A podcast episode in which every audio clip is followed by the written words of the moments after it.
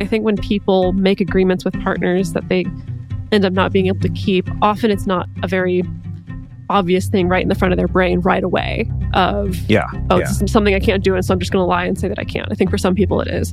But for many people i think they do feel positive like oh yeah i can agree to that. I can agree to i'm not going to have sex with my other partner for the next month or so. I can totally agree with that. That makes sense. And then it's it'll like, appease whoa. right yes and then they're actually in the situation like oh gosh well actually uh, i probably shouldn't have agreed to that. That's really hard for me to maintain. Maybe it'll be easier for me to just like break that agreement but not be honest about Yeah. it Welcome to the Multiamory Podcast. I'm Jase. I'm Emily. and i'm dedeker We believe in looking to the future of relationships, not maintaining the status quo of the past. So, whether you're monogamous, polyamorous, swinging, casually dating, or if you just do relationships differently, we see you and we're here for you. Forms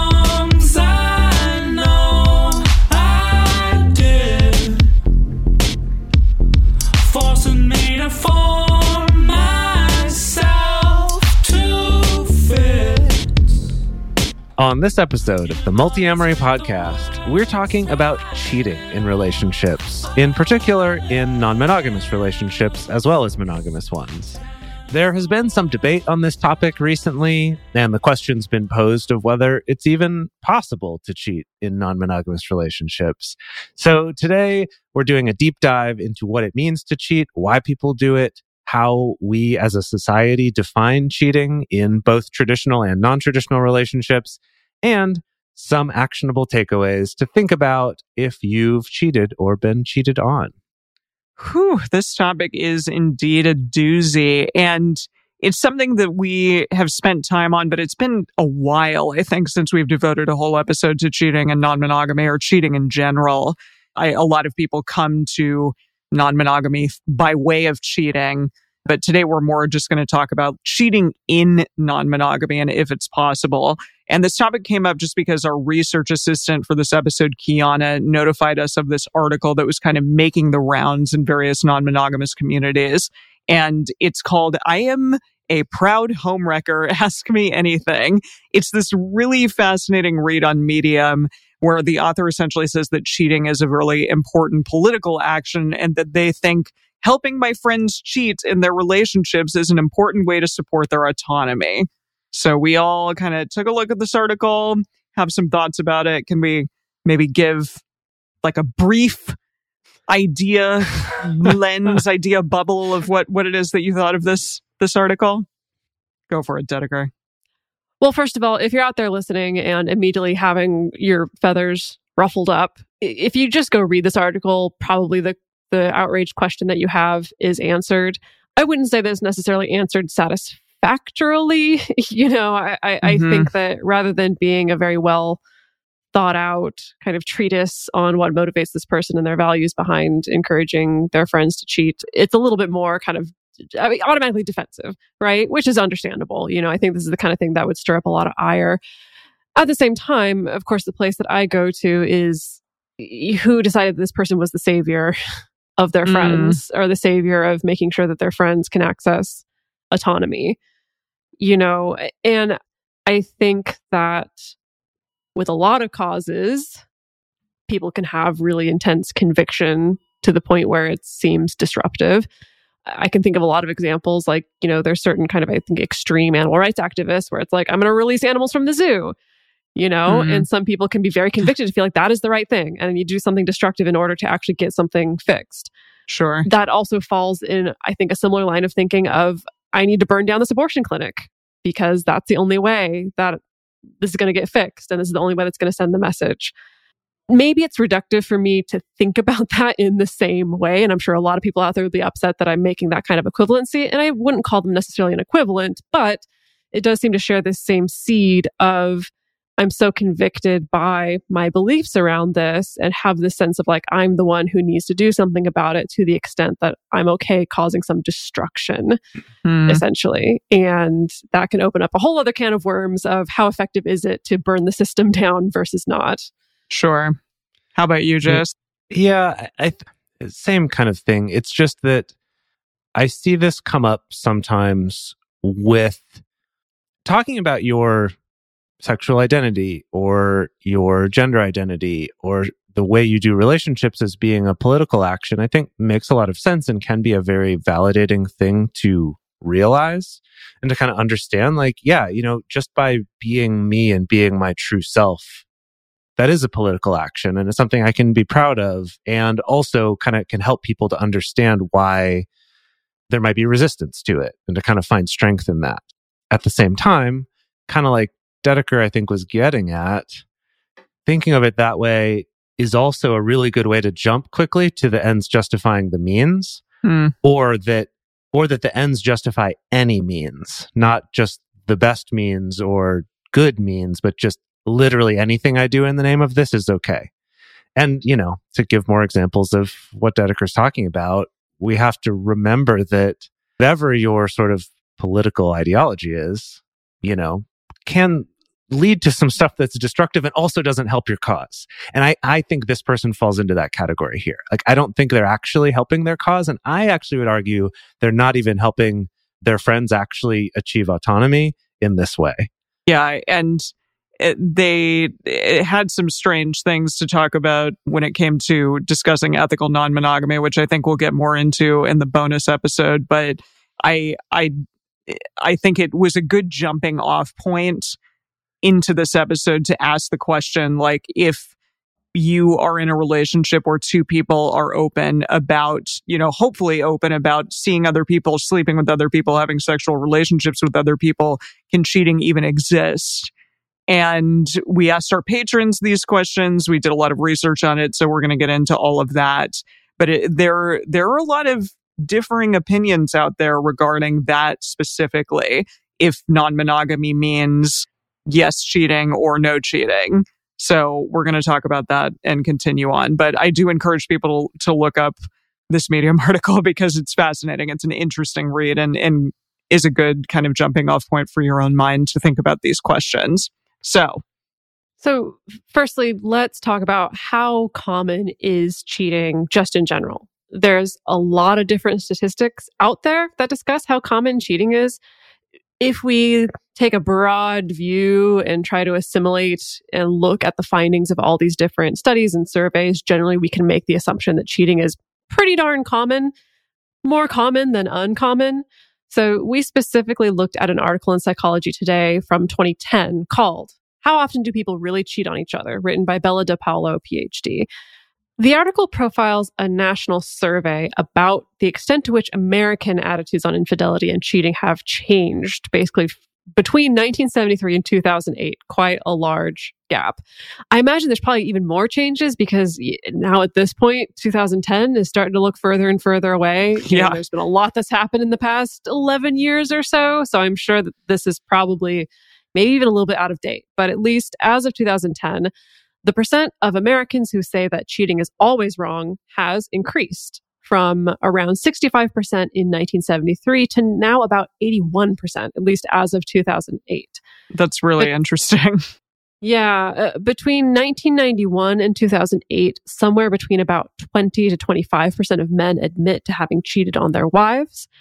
Uh, th- this is also another number, specifically with men, where I've seen it really, really range from as little Yes. as 15% to as high as like 50%. yeah.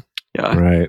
And then in that same range from 91 to 2008, rates of admitted infidelity for women were between 10 and 15% compared to that 10 to 25. And again, this is another one of those things where I've seen other numbers that have a much bigger range on this. Among people 65 and older, women were only half as likely as men to say that they cheated. And among people 18 to 24, so younger people, women were 81% as likely as men to admit to infidelity. So basically, just the younger women are more likely to admit it than older women, seems to be the takeaway of that.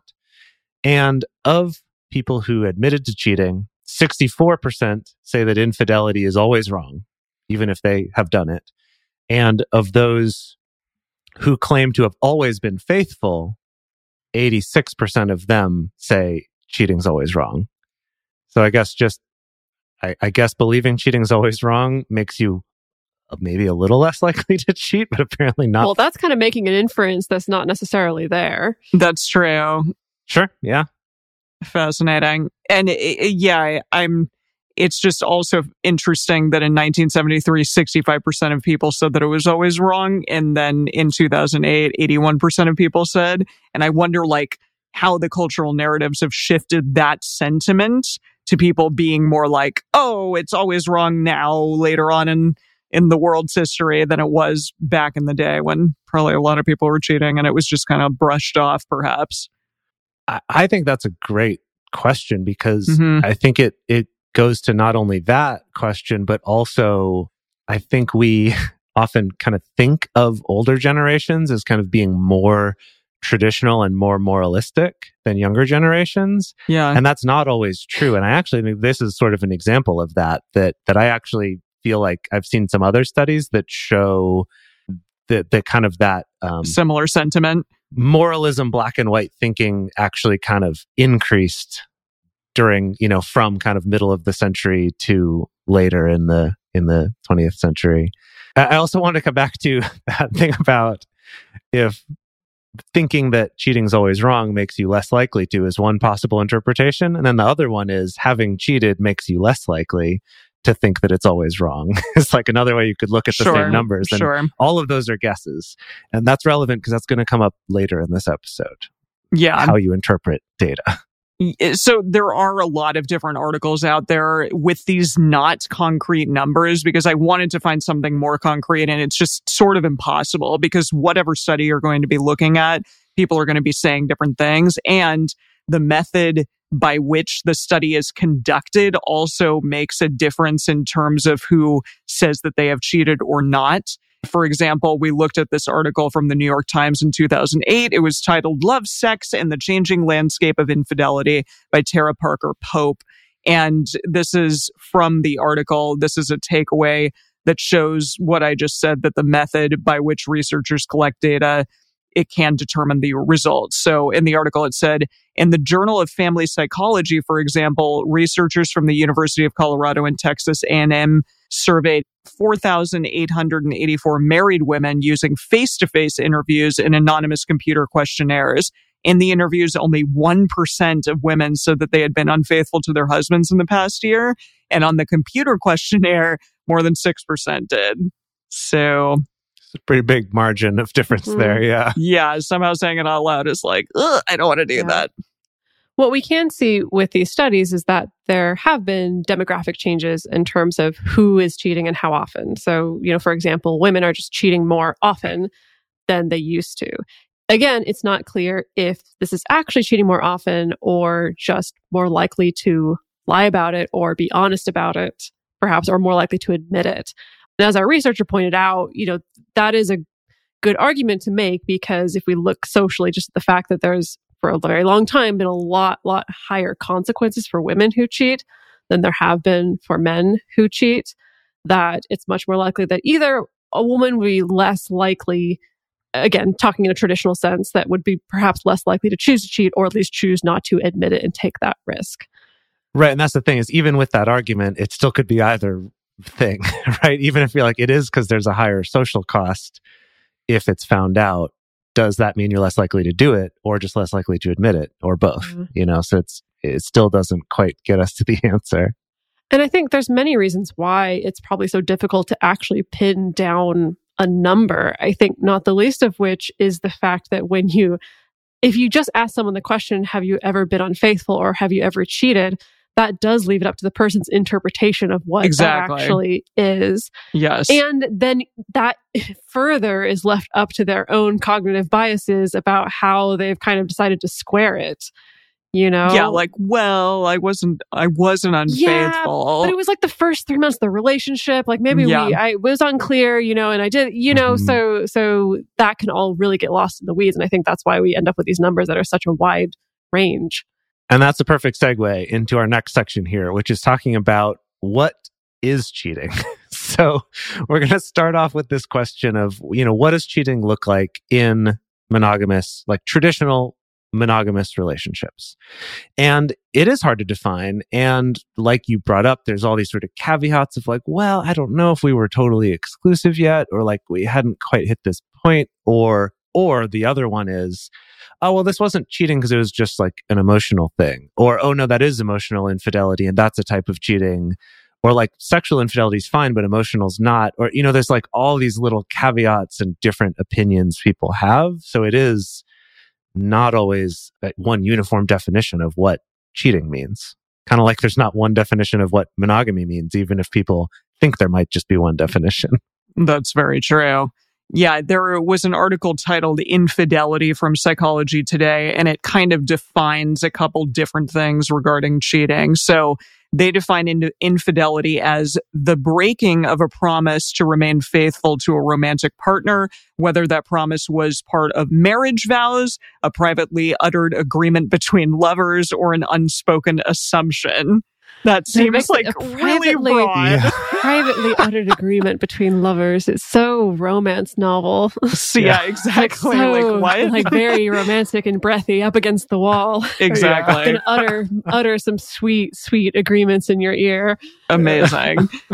the article also uses the term micro cheating and says that it, I know, I know. I forgot about that. I remember coming across that years ago and I completely blocked it out of my mind. yeah, I know. It's, boy, okay. It says it refers to acts that fall short of most definitions of infidelity, but may still disturb a partner, such as flirting with an attractive neighbor or coworker, but with no intention of straying. Okay. Okay. A- Yeah. and then yeah. And then finally, the article goes on to mention that some people really insist that like watching porn can be a form of cheating. And so it basically says that partners should be clear and open about the respective definition of cheating. Yes, absolutely. People should do that. But ugh, I don't know. Porn, come on. Like everybody does it. I, I think that's up to interpretation for people. That's I don't. true. I don't want to crap on people if they feel like this is something that I want to put within the realm of being something that's exclusive with my partner. If two adults are consenting and agreeing to that, and that's actually working for them, great. Yeah. Yeah, I wouldn't agree to it, but but I don't want to necessarily throw people in the garbage over that. Sure. Or throw our cognitive biases all over this Yeah. show, even though that Sure. happens sometimes. But yes. Yeah. However, it is one of those things that it's very different if that's something that both of these people have talked about their values and have agreed upon mm-hmm. versus it's something you've just sort of taken for granted as like, yeah, this is just truth, but this hasn't been explicitly talked about or that your partner has been like, yeah, sure, I'll just be more secret about it. You know, Yeah. like to go sort of a different direction on defining this, there was a 2016 article called Cheating and Consensual Non-Monogamy by Dr. Elizabeth Sheff. And in this part, she's talking about specifically in monogamous relationships that cheating occurs when two people have agreed to be sexually exclusive and one or more of them has clandestine sex outside the relationship while pretending to be monogamous and lying to their partner with active manipulation and or omission of information. I think that's much more clear. Thank you, Dr. Elizabeth Sheff, than the previous things from the Psychology Today article. Because, yeah, I mean, and also that is more of like sexual infidelity. But also the lying, I think it, it adds emotional aspects to that to a degree. So it's interesting. And of course, we have to at least acknowledge the really common, well worn path, very heteronormative explanation around cheating that usually goes some version, you know, is some version of, oh, well, women are more upset by emotional infidelity because they're, you know, it's threatening their their only support, their only lifeline, the man. and the man is more upset by sexual infidelity because like, oh my goodness, the the Cuckold. female that was going to carry his child and bring on, you know, birth his offspring is now being threatened and maybe carrying somebody else's offspring. And again, with a lot of Evo psych stuff around sex and around relationships, there's what they refer to in Sex at Dawn as like this big kind of great forgetting that the nuclear family and heterosexual monogamy was not always the norm. And if anything, for most of our human history, that's it's been a very, very small fraction of our human history necessarily. Uh, we have to acknowledge it because the fact that it's like this is still something people trot out today Yeah. right? Mhm. As a very, very logical thing. Like, oh yeah, it makes sense. You know, men don't like cuckolding because of this, and women don't like being cheated on because of that. And as though there's never ever been a case where a man has been upset by emotional infidelity or a woman's been upset by sexual infidelity. Like it's just well, not not only that, but there have actually been studies showing the opposite of that. Mm-hmm. right? That there there've been studies showing that in actual reactions to those situations, not just imagined ones that were in those original studies that made everyone go, "Oh, look, science says men are more upset by physical infidelity and women more upset by emotional." Subsequent studies have shown completely opposite results of that, even if people thought they would react the other way. So it's just the whole thing it's like you know one study gets done and before it's been confirmed people jump all over it and go yep okay this fits with the way our society is set up now so we're just going to go with it and say yeah look science proves it. Now we have an excuse. And it it still happens all the time. I was just in a workshop a few weeks ago Oh, where a lot of the studies they brought up in the workshop specifically talking about the differences between men and women i i was like having to bite my tongue the whole time being like actually that's one that's has kind of been disproven since then or like oh that's actually one where their methodology was bad or like mm, actually that's that's turned out to not be the case you know it's it's frustrating but it it still you should have said something. I would have loved that. But yeah, I, I did bring it up a little bit in the comments section when we took a little break but um fascinating. That wasn't the core focus of it. So I didn't want to completely derail it for that. But yes, I did try to bring it up to be like, hey, I'm kind of having a problem with some of the ways you're talking about gender here. Yeah. Well, all right. So I think the question is why why do people cheat? Because I think many of us have been in a situation where this comes up or we're around people who have cheated. It is prevalent in our society. A lot of people enter into non-monogamy from an infidelity that happens in their relationship and then they decide, okay, we're going to open it up. So, yeah, we wanted to look at some reasons why people cheat and then also are the reasons why non monogamous people cheat similar to those in traditional relationships. So, just a little side note, we did an episode not too long ago on identity and relationships, which was episode 330. And there's an article that kind of provides an interesting tie in to some of the themes that we discussed on that episode. And then additionally, the study in this article that we're about to talk about there were a bunch of questions and discussions and theories posed regarding attachment styles. And we've talked about that a lot. Most recently with Jessica Fern, the author of Polysecure on episode 291. So you can go back and listen to those if you want to dive deeper into those specific subjects. But right now we're going to talk about something from betrayals in emerging adulthood, a developmental perspective of infidelity.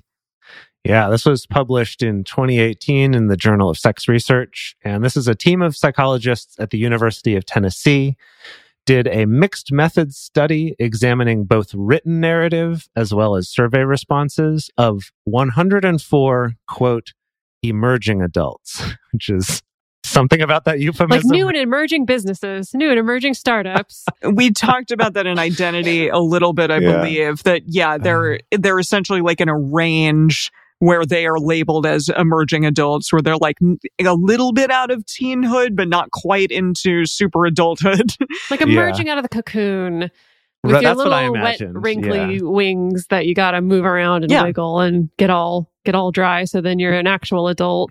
there you go exactly anyway, I just think that's a very funny, funny euphemism for that Yeah. sort of age range. But anyway, this is so this is 104 emerging adults, both narrative, meaning you know they're like writing out responses, as well as survey responses, which are more of like checking a box, and 59.6. Very precise number. Roughly 60% of the participants were women. The average age of participants was 22.1 so they were young people Right. Emerging adults, you know. Yeah. the majority of the respondents were white, heterosexual, and the participants were gathered through Mechanical Turk, which is sort of a service you can use to get responses to surveys and things like that. The advantage of doing that, though, compared to the usual college study, is that you're not just studying undergraduates at your one university. You are getting a little bit of a wider sample, although, as we saw here, still white and heterosexual. And that in this case, they defined infidelity as both sexual and emotional infidelity. So the researchers were curious to understand if there's a relationship between engaging in infidelity and the development of adulthood. So, as in, how is cheating related to formation of one's identity or what kind Mm. of developmental needs are met by engaging in infidelity? Now, it is just wild to me that you thought of that question in the first place. It's a good question. It's a good question. It's a good premise for a study. Yeah, uh, I would be curious to actually read the study text and read their little preamble to get a sense of what even got you there, because that's a really Mhm. interesting question. Yeah. And they also examined the influence of attachment styles and infidelity, again, with emerging adults, as well as any gender differences. And so basically, they found that the primary reason for infidelity was unfulfilled interdependent needs. So, as in needs for intimacy, for quality time, for shared activities, for something to alleviate my boredom, as well as a need for sexual reciprocity. So 21 participants referenced unmet independence needs, and then 14 participants also referenced unmet autonomy needs. So it's a mix of both. I'm not getting what I want relationally, as well as I'm not getting what I want as far as my own independence. yeah. Other people cited things like the influence of alcohol or just a desire for excitement or for novelty or attention. Of those 104 participants, there were six who did say that they desired an open or a polyamorous relationship, and that was their motivation for cheating. They did find that there wasn't really a significant difference between genders.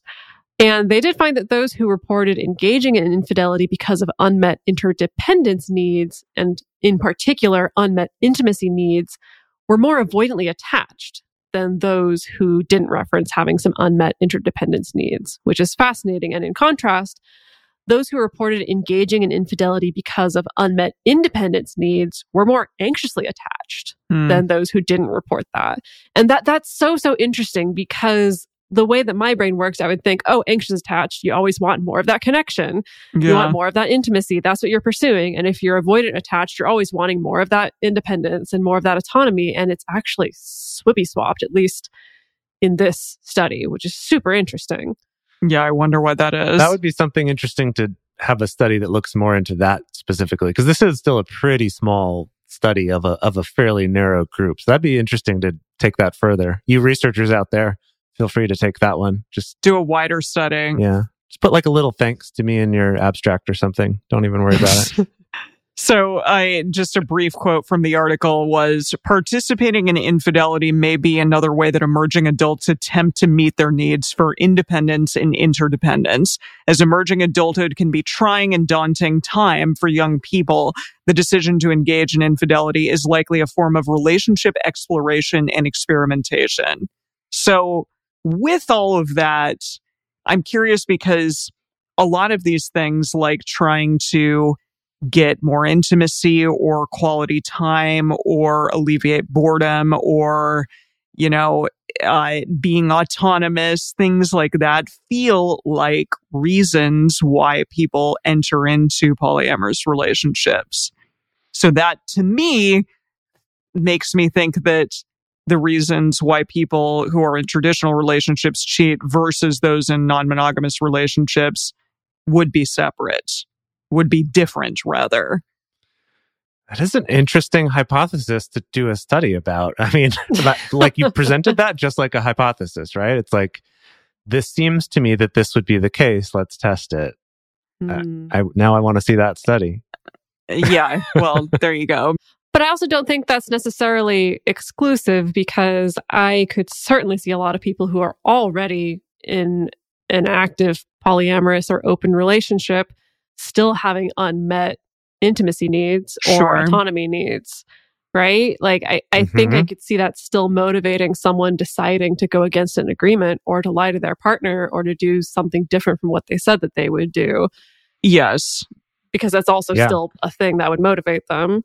And I think, I mean, again, I'm just hypothesizing, but potentially in hierarchical relationships, that potentially would be more of a thing that might happen. I don't know because I like, I wrote down some reasons why I thought people in non monogamous relationships would cheat. And they included like thrill of the secrecy or forbidden nature of doing something that you shouldn't, which kind of goes along with monogamy as well but like wanting newness or recognition of excitement or pleasure. Maybe you're not getting that from your primary partner, for example, or searching for something that you're not getting out of your current relationship, things like that. Uh, yeah, I I, don't know. see- Any others? I, I could see the thrill seeking. I could also see it being a result of wanting to have some kind of an experience that's less complicated, especially if mm-hmm. there's, you know, difficulties with communication with existing partners or just feeling like there's so many hoops to jump through that's like, you know, this would just be easier if I just kind of did this quick thing this other way. Got it. I'm Yeah, Just brainstorming here. sure. No, I I could see that, and I think that I could re- could relate to that both personally and also based on what I see, especially with people that I work with. That yeah, sometimes there can be people can fall victim to like process fatigue in open relationships, you know, and so if I Right. know, oh, me wanting to date someone or hook up with someone is going to be a bunch of emotional labor up front that I don't even really feel like doing. And so it's just going to be easier for me to just go do the hookup and then, and then we pretend like it never happened. Yeah, I could see, I could see that still being a motivating factor for people. I think Hmm. something that I've seen frequently is people who agree to things in their relationship that they can't actually maintain, they can't actually agree to. And Or go contrary to their values, like we talked about in the last episode. Yeah, and sometimes it's not always obvious up front. I think when people make agreements with partners that they end up not being able to keep, often it's not a very obvious thing right in the front of their brain right away of Yeah. oh yeah. this is something I can't do and so I'm just going to lie and say that I can't. I think for some people it is. But for many people I think they do feel positive like oh yeah, I can agree to that. I can agree to I'm not going to have sex with my other partner for the next month or so. I can totally agree with that. That makes sense. and then It'll- it's it'll like, appease whoa. right yes and then they're actually in the situation like oh gosh well actually uh, i probably shouldn't have agreed to that that's really hard for me to maintain Mm-hmm. maybe it'll be easier for me to just like break that agreement but not be honest about Yeah. it so yeah i could see that also being a situation So we're going to go on in the second half to talk about what cheating looks like in non-monogamous relationships in a little more depth and look at some input from other people, including our patrons. But before we go to that, we're going to take a quick break to talk about our sponsors for this show.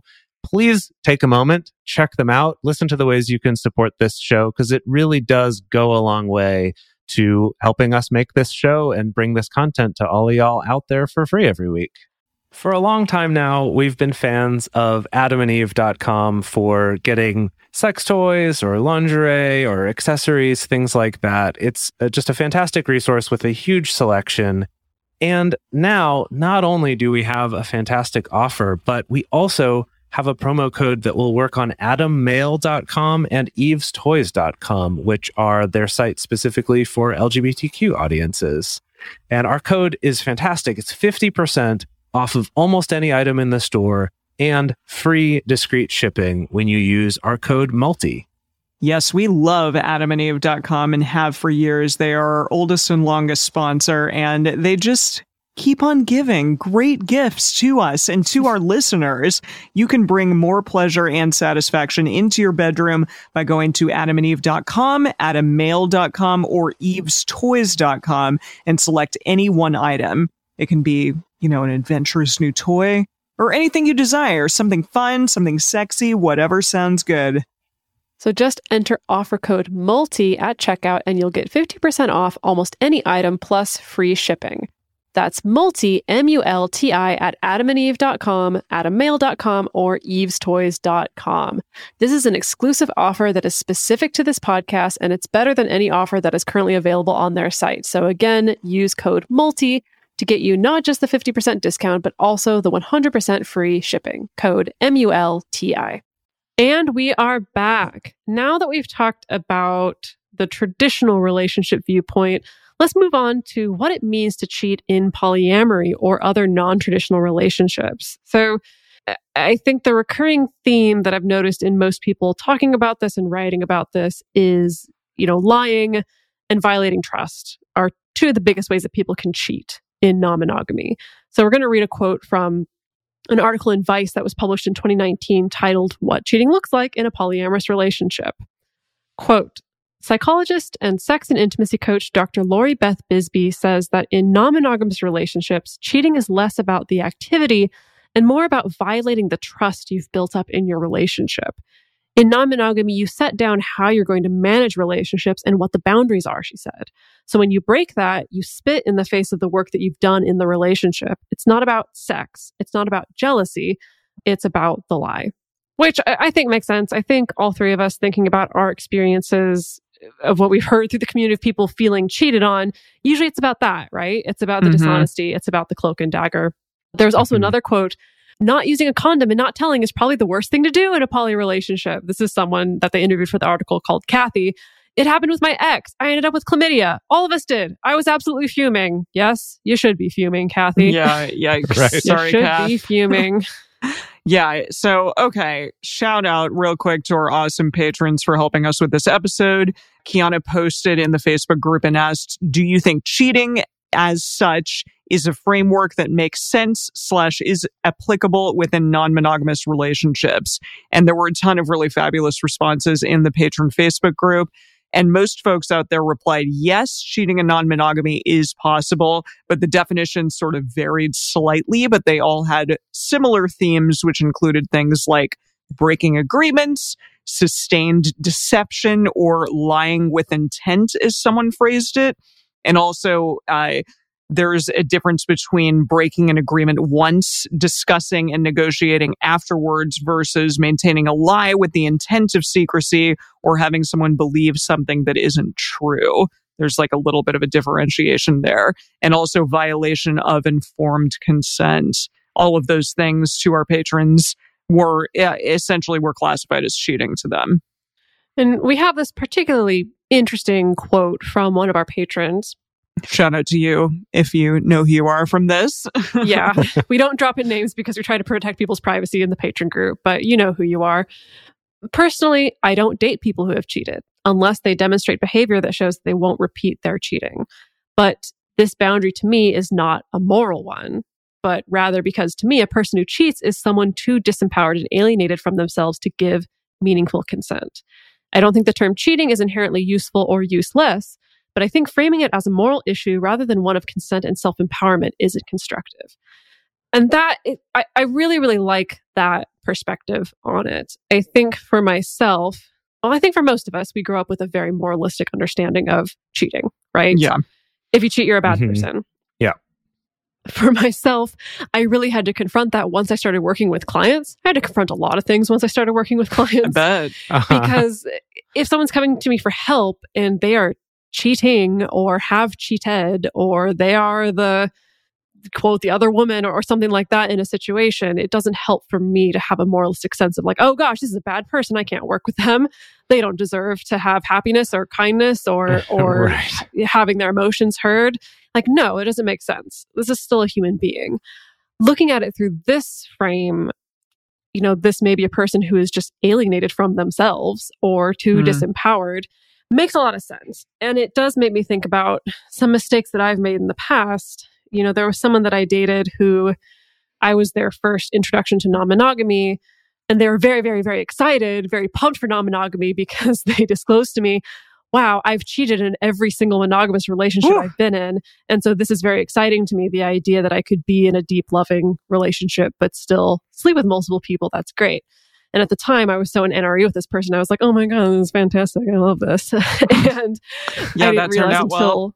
yeah until retrospect i was like that should have been a big red flag that it was Mhm. less about the monogamy and more about this person's boundaries this person's sense of self this person's sense of what they want how they can communicate how they feel about honesty or dishonesty Yeah. that was really the issue so word to the wise don't make the same Yeah. mistakes that i did doesn't mean they're a bad person but maybe it should give you some pause to think about you know just just reconsider Yeah. So in the discussion that followed after this post, you know, there was disagreement about, you know, cheating and that was the whole discussion. But something that came up that was really interesting is that some people felt that cheating was not a useful concept at all in any relationship, similar to a term like virginity that's kind of rooted in this desire for control over other people or maybe insecurity and that in itself doesn't have value or or at least not the value that we assign to it whether that's moral value or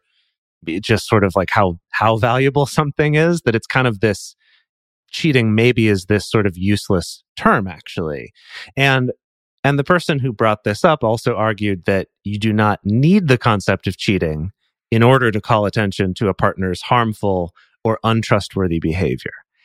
And I think this is such a cool point, And I Mhm. think it's worth taking a moment to think about that. It reminds me a little bit of our conversation from last week with Martha Kauppi about like people calling something a need when really it's a want because it's like, well, I can't get it if it's just a want. It has to be a need in order for me to even be able to ask for it or to have anyone take me seriously. Hmm. And I almost feel like this question of cheating could be a similar thing where it's like, well, is it cheating or not? Is maybe the less important question than is this a relationship where I feel good and I feel valued and I feel like I can trust my partner and like I'm getting my needs met and that I can be honest with my partner? Like maybe those are the questions to be asking, not does this count as cheating or not?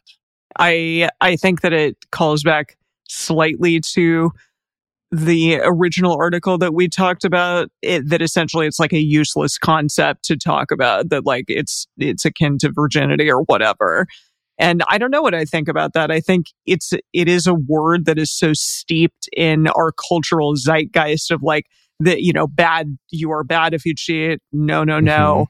Mm-hmm. And yeah i mean i had to struggle with that a lot growing up because i am a product of a cheating relationship. Like my my dad was married and my mom and he had an affair and so i always like struggled with that. Eh, like i'm a bad person because i'm a product of that. And it's only Mm. recently when i've started to really sort of break free of the constraints of feeling that way as an individual. So i don't know. Yeah it's it's interesting overall just to think about that concept and and how it can be just the concept itself like any concept can be destructive potentially if not thought about from uh i think a, a more nuanced perspective I- I think, yeah, like an interesting exercise. Because, you know, we talk a lot about how language can limit the ways that we think and feel about things. You know, like the, the classic example people love to bring up is how we only have the one word love. And that Mm. some other languages have several, and everyone loves to go to the whole Greek thing of like, oh, they have these like seven different words for different types of love, and we just have the one word of this sort of limitation of language in that way. But I also think it's an interesting exercise to look at it the other way of how might you feel differently about this thing or how might you express it differently if you didn't have a word for it that you do have? yeah Something Yeah. like cheating. Hmm. You know, what's maybe like how else might you talk about that or think about that if you didn't have this word that had all this cultural, emotional attachment to it? Right? Which you, you can't really avoid that with, especially with these sorts of terms. And so just kind of a fun exercise. You could do this with all sorts of terms of just like, how would I think about or talk about this thing if I couldn't use that word? It's like, uh, what's that game? There's a game where you try to get people to Yeah, a taboo. taboo. Yes. It's like Mm. playing a game of taboo. It's like Yeah. you can't say that word or maybe any connected, like closely connected words. How could you express that same sentiment? It's an interesting exercise. So, additionally, one of our other patrons and our two time former guest, Phoebe Phillips, explained on her blog Polyamoring in an article, Can You Cheat in Polyamory? that cheating is a phenomenon that occurs outside the realm of romantic relationships as well. Like one can cheat in a game, for example, and some of our patrons actually express that same sentiment. So Phoebe says cheating implies this is a quote cheating implies being intentionally surreptitious about ignoring or outright breaking established agreements to gain an advantage for yourself or to control outcomes. It's a concept that implies there are agreements, laws, or rules in place, and that one is actively circumventing them to their own advantage. So, in that way, I think, yeah, it's absolutely possible to cheat in polyamory. And so she she goes on to say, so what might cheating look like in polyamory? The more rules or agreements are in place, the easier it might be to cheat. But generally speaking, anytime you're withholding information from a partner that you think they would find that they would be upset to find out, there is a good chance you might be cheating. Fascinating.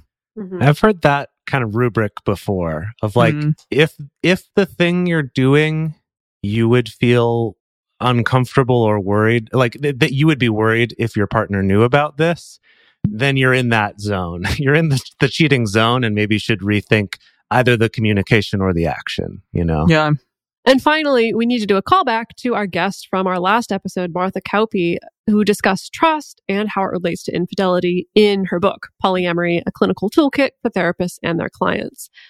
And I- think the way that Kauppi looks at this is really interesting because she looks at the whole ecosystem of the relationship. So, as in looking at is someone lying or being less than truthful in order to avoid conflict?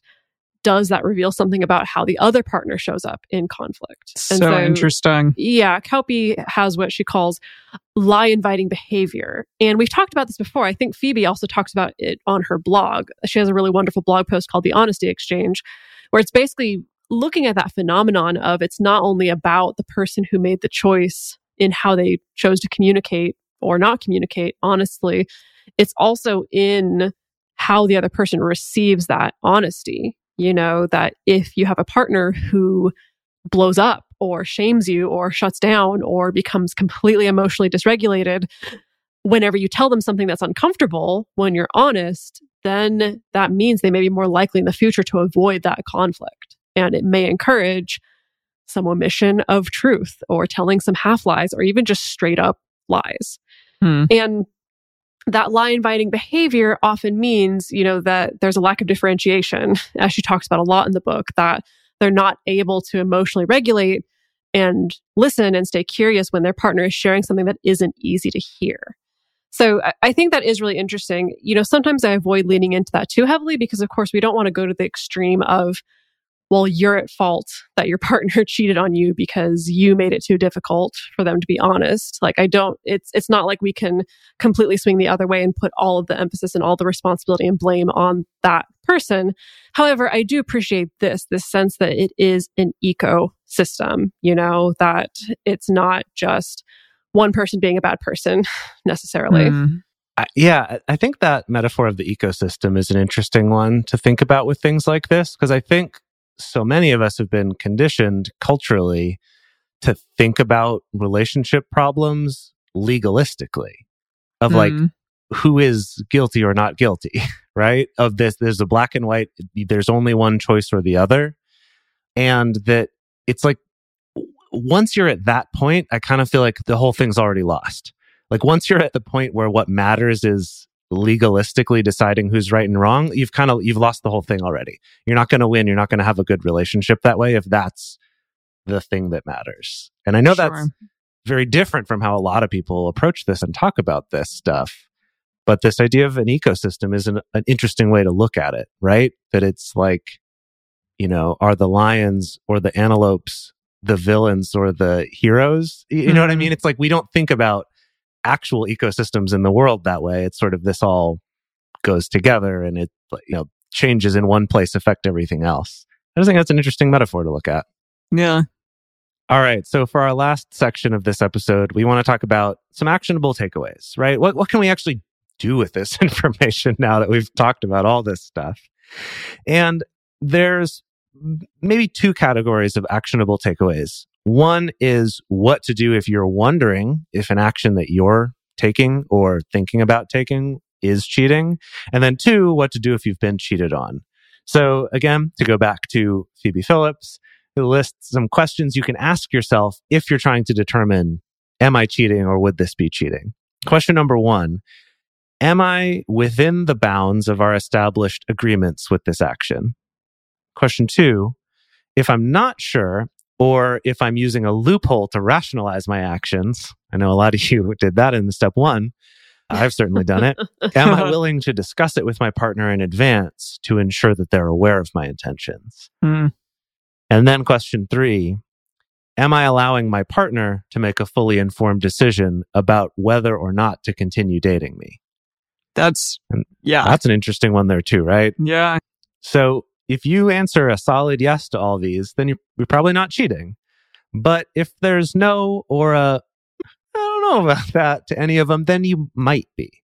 And again, even if you're saying like, whatever, the term cheating isn't even that useful, it's still like, well, you might be in Doing something you shouldn't be doing. zone. Uh, There's something degree. else that needs to. Yeah, exactly. Something else needs to be worked out here. So, okay. If you are cheated on, if you're a person who has been cheated on, whether you're monogamous or not, there might be some shame involved with that. I think that's something that's like a cultural narrative that a lot of people have. They feel a lot of intense shame. Like, how could this happen to me? What did I do? You know, internalizing it in some way. With that in mind, there's some thoughts from Esther Perel uh, for those who find themselves in this position. So Esther Perel wrote The State of Affairs, Rethinking Infidelity. And Perel argues in that for a more compassionate approach to this sort of what she calls an inevitable phenomenon of infidelity. And rather than framing the adulterer as the bad perpetrator and the faithful partner as the victim, which again is pathologizing or moralizing infidelity in some way, it's more helpful to acknowledge the generative possibilities of infidelity. So Perel's also wrote Mating in Captivity, a different book, and has written extensively on cheating and infidelity, also talks about it on her show. Where should we begin? It's a really interesting listen. Definitely listen to it. It's fascinating. And so in this book, Mating in Captivity, she suggests cultivating mystery and distance between partners in order to spark erotic excitement is something that people should be doing. And in my mind, that's like cultivating and creating autonomy between yourself and the person or people that you are with. Because, you know, if you're like with them all the time, which is hard right now because we're all in, in captivity, no, it, we're all like in our home.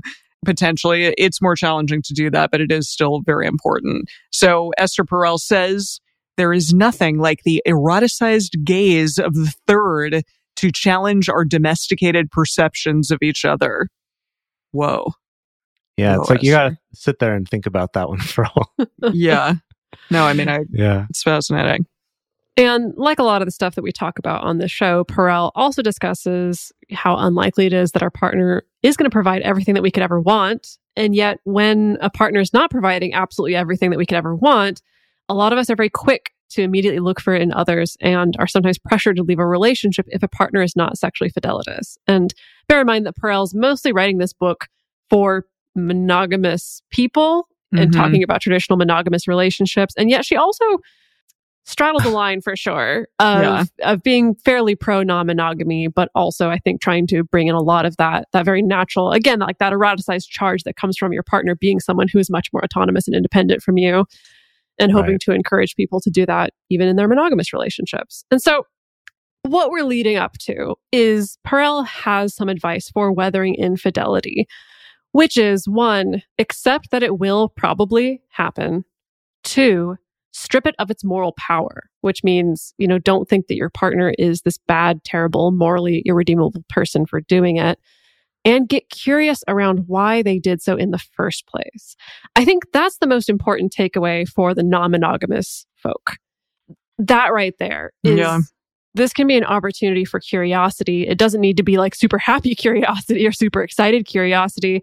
But again, curiosity around like, let's say if your partner violated some kind of agreement or did the opposite of what they said that they were going to do, it's getting to the bottom of why.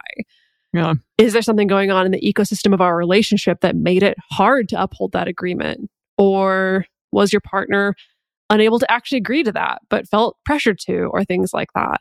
And again, getting answers to these questions can be really, really valuable. It could be everything from something that could help infuse your relationship with some actual excitement, or it could give you a more clear sense of like, oh, there's some things we need to work on here. Or it could also give you a sense of, ooh, maybe this is not the relationship for me. Hmm. You know, if my And partner okay doesn't want to up. agree. Yeah, again, always it's okay to break up. it is okay. Uh, We promise. Yeah. Wow. Okay. That was a lot. I I don't know if we answered the question, is it possible to cheat in non-monogamous relationships? sure, we did. I think Yes. it is. I It I think it is. I think that you two think that it is. Some I mean, people I'm, out there I'm don't. kind of on board with this. Like, maybe this term isn't actually serving any of us. Maybe so you're right. we should Maybe you're talk about it differently. yeah. Well, what are terms? What are labels? The older I get, the more I'm like, whatever. It's just I am who I am, and that's fine. Alrighty. So, for our bonus episode for patrons, we are going to discuss a little bit about whether or not cheating can exist in relationships like don't ask, don't tell relationships and relationship anarchy. If we know of any other frameworks where cheating may not exist in those types of frameworks of relationships, we're going to dive a little bit into that. I'm interested to hear what you two have to say on those subjects. So this week on our Instagram, we are going to ask the question, is it possible to cheat in non-monogamous relationships? That's that question that we've been talking about this entire episode. We want to hear your answers and also your thoughts on this episode. The best place to share your thoughts with other listeners is on this episode's discussion thread in our private Facebook group or Discord chat. You can get access to these groups and join our exclusive community by going to patreon.com slash multiamory. In addition, you can share with us publicly on Twitter, Facebook, or Instagram. Multiamory is created and produced by Jase Lindgren, Dedeker Winston, and me, Emily Matlack. Our episodes are edited by Mauricio Balvanera. Our social media wizard is Will McMillan. Our production assistants are Rachel Shennework and Carson Collins. The researcher for this episode is Dr. Kiana Nurse. Our theme song is Forms I Know I Did by Josh and Anand from the Fractal Cave EP. The full transcript is available on this episode's page on multiamory.com.